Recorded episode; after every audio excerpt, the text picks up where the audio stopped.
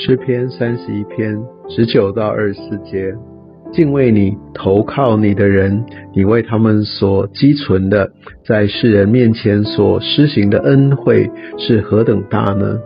你必把他们藏在你面前的隐秘处，免得遇见人的计谋；你必暗暗的保守他们在亭子里，免受口舌的争闹。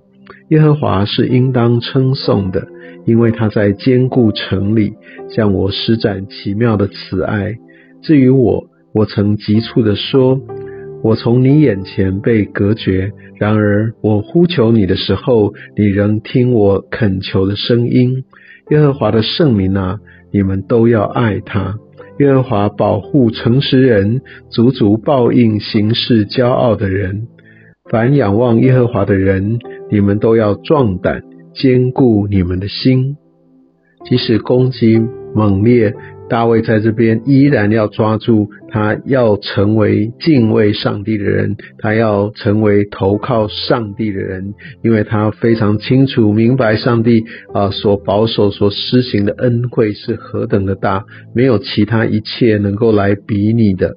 而且他也知道，上帝常常把我们特意放在隐秘处，会让呃我们在很多的时候，我们会被隐藏起来，不会马上遭遇到攻击。这是上帝特别的保守。我们可以知道，上帝也往往在暗中来保守我们。很多时候，我们经历到一些其实原本可能会更糟糕的状况，但是我们却没有。这都是上帝他的恩惠、平安跟保护的一个显明。而且在二十二节，他这边说，他从觉得说好像被上帝隔绝，但他非常非常清楚，也不断的抓住。当他呼求上帝的时候，他不会因为好像感受不到上帝的同在，听不见上帝的声音，他就放弃。他依然持续的呼求，因为他坚信，他呼求的时候，上帝必然还是听他恳求的声音。所以，我想在这边，我们再一次的看到大卫对呃上帝全然的信靠，跟对他的爱，愿意用他的生命来回应他啊！不要因为这些恶者的攻击啊，这些行事骄傲的人的这样的一个攻击跟拦阻而灰心丧志。主啊，我真的恳求你能够帮助我学习像大卫一样。